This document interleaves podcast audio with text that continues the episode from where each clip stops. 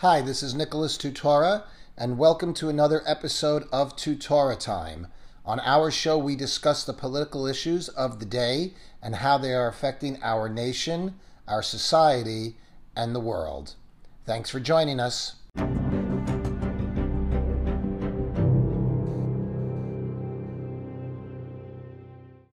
Hi, this is Nicholas Tutora, and welcome to another episode of Tutora Time.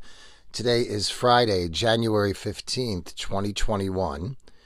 And we've seen that last night and today, uh, Donald Trump has declassified uh, a lot of documents uh, on the Russian investigation, the Obamagate illegal spying into the Trump campaign and presidency.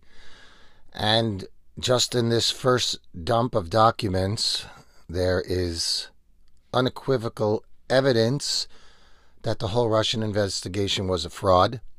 The FBI investigation with Christopher Steele, who put together the fake dossier in the first place, under payment from RINO Republicans to start and then taken over by the Hillary campaign.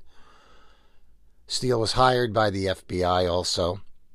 But in the documents, Christopher Steele states that the purpose for, and the predicate for launching the fake Russia story was to take the heat off Hillary Clinton and her email investigation. So they knew the FBI, and also that was a counterintelligence uh, investigation.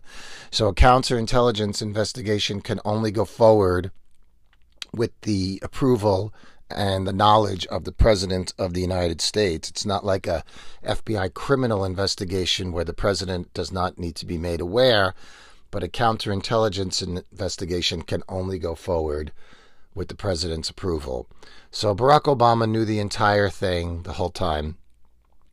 Uh, it's really horrifying when you think about what Obama has been doing. He has been sitting back for four years knowing that he threw the match on the gasoline, and he's sitting back and watching the entire country burn.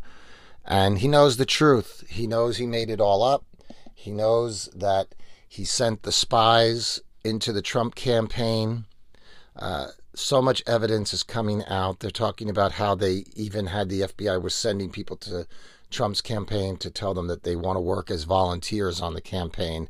And in the meantime, they were really FBI informants. I mean, how is that in any way America? If that's the bar, if the left is willing to accept that, then clearly there's no America left.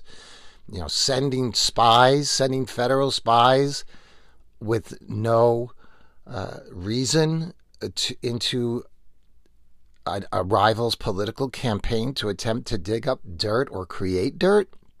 It's horrible. It's it's the worst crime. It's the worst political crime ever in American history.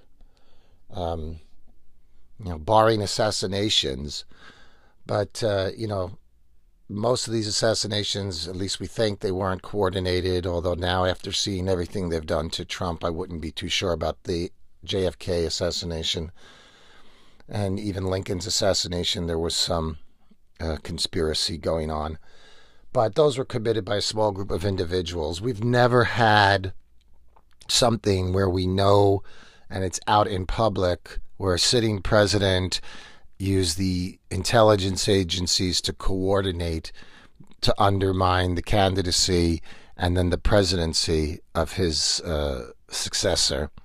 It's hideous. Uh, it's hideous. And everybody involved should be charged and arrested. You know, right now there's 25,000 troops on the ground in Washington, D.C., all kinds of barricades. So, who's calling out all these troops? Joe Biden has no authority to do it. I don't think it's the mayor of D.C. They do have the ability to call out the National Guard, but I don't think they're calling all that out. Only the President of the United States can really call all that out.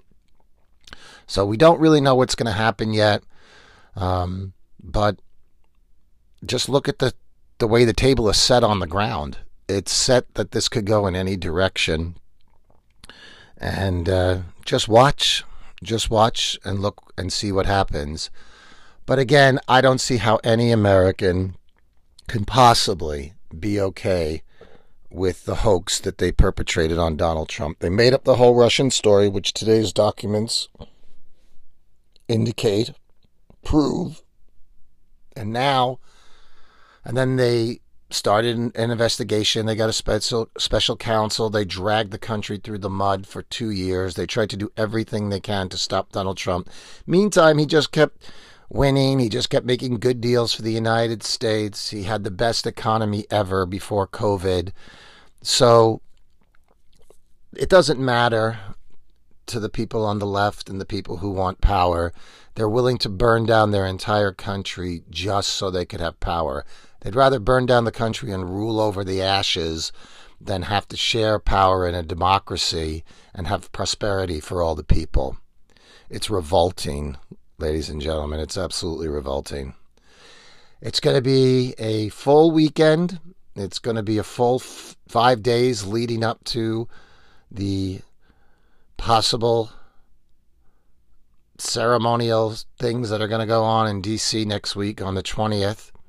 And uh, we'll see what happens. We'll see what happens. It looks, as of now, that Joe Biden is going to get sworn in.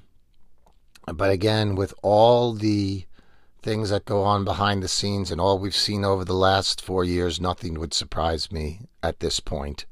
So stay safe, stay with your loved ones, enjoy your weekend, and make sure American freedom and American liberty is burning strong in your heart.